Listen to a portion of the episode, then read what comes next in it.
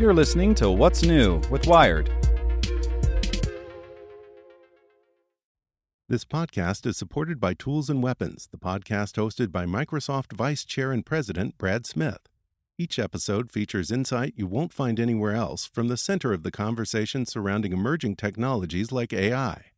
Right now on the podcast, you can hear a special episode where Brad Smith lays out Microsoft's vision for a vibrant marketplace driving the new AI economy. To hear more, follow or subscribe to Tools and Weapons with Brad Smith wherever you get your podcasts.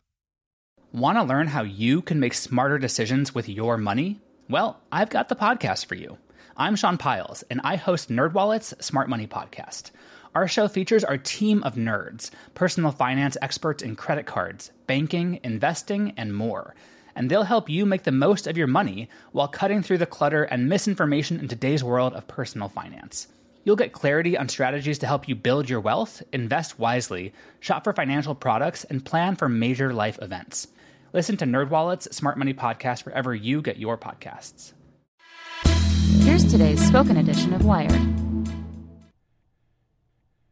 Fighting a wildfire in Texas, building a network to connect 40 million people to the internet, cutting pollution with chainsaws. Hear Chubb customers tell their stories at chubb.com slash podcast. And stay tuned after the show to hear how a burst pipe in a family's house led to an adventure. San Francisco's plan to adjust parking prices based on demand by Aarian Marshall. Let's say you have to run an errand, a smallish one. You're stopping by your doctor's office to pick up a prescription. You gotta return a regretted online purchase at the post office. How do you get there? A bunch of tiny factors contribute to your decision, but if you have a car, one of the biggest is probably, can I park? Thousands, maybe millions of people in your city are making small choices like yours every day. If parking is abundant and free, more people might drive, creating traffic in the process. If it's scarce or expensive, they might choose alternatives, walking, cycling, hopping on the bus. Thus, the way your city deals with parking indelibly shapes its character, how people live inside it every day. That's why you should pay attention to the San Francisco Municipal Transportation Agency's new parking meter proposal. If the agency has its way, San Francisco will become the first major American city to adjust the prices of all of its parking meters based on demand. We should be charging the right price for parking given the block and given the time of day, says Hank Wilson, who manages parking policy for the SFMTA. The proposal, which goes before the City Council on Tuesday, would expand a program that's already in place at 7,000 of the city's 28,000 parking meters. It breaks every day into three time bands, and the agency would adjust the prices on each block and band based on usage data collected by the city's wirelessly connected parking meters. If you're parking on a popular bar and restaurant packed block on a Friday night, you can expect to pay more than you would to hang in the same spot on a sleepy Monday morning. Do not worry about airline style price gouging at peak times, says SFMTA. The agency will give plenty of warning of price changes, and prices will only fluctuate by 25 cents each month, tops. There will also be a meter ceiling and floor. You won't pay less than 50 cents an hour or more than $8 an hour. The goal is to ensure that parking spaces are used and that anyone willing to pay a meter can find an empty spot. If you price it too high, then people will stay away. They won't come to a neighborhood and they won't spend money, says Wilson. If you price it too low, that leads to more circling for parking, more congestion, and more greenhouse gases.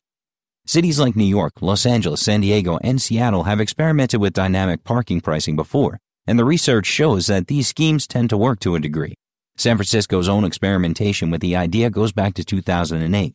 That year, the federal government wrote the city a $20 million check to launch a five year pilot project focusing on a third of the city's meters along some of its more highly trafficked corridors. The experiment worked just fine. According to observations by SFMTA, circling for parking sank by about 40% in the affected areas. Double parking dropped, and buses had a moderately easier time piloting through affected blocks than before. Plus, the agency reached its parking spot occupancy goals about a third of the time, meaning San Franciscans were using the meters more frequently overall. Though the agency says the pilot was not about increasing revenue, it made an extra $2 million in net parking money a year. The proposal before City Council would expand this project to the rest of the city.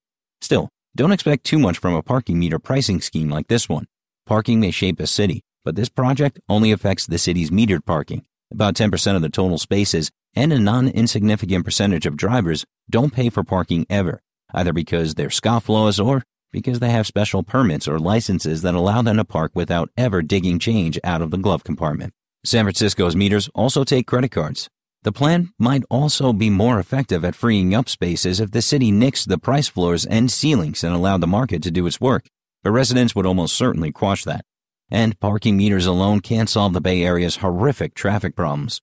The road analytics company INRIX finds San Franciscans spend about 83 hours in traffic each year. Road congestion is caused by the road not being priced accurately, not parking, says Michael Manville, an urban planner who studies transportation and land use at UCLA.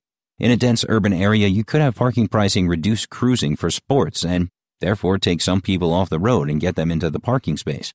But the road in San Francisco is still in high demand, so there's no reason to think the road won't fill in behind them. Basically, there are too many cars in the city for isolated parking programs to make a real major dent. If the plan is approved, SFMTA says they could be ready to roll out demand responsive metering to the whole city as soon as mid January.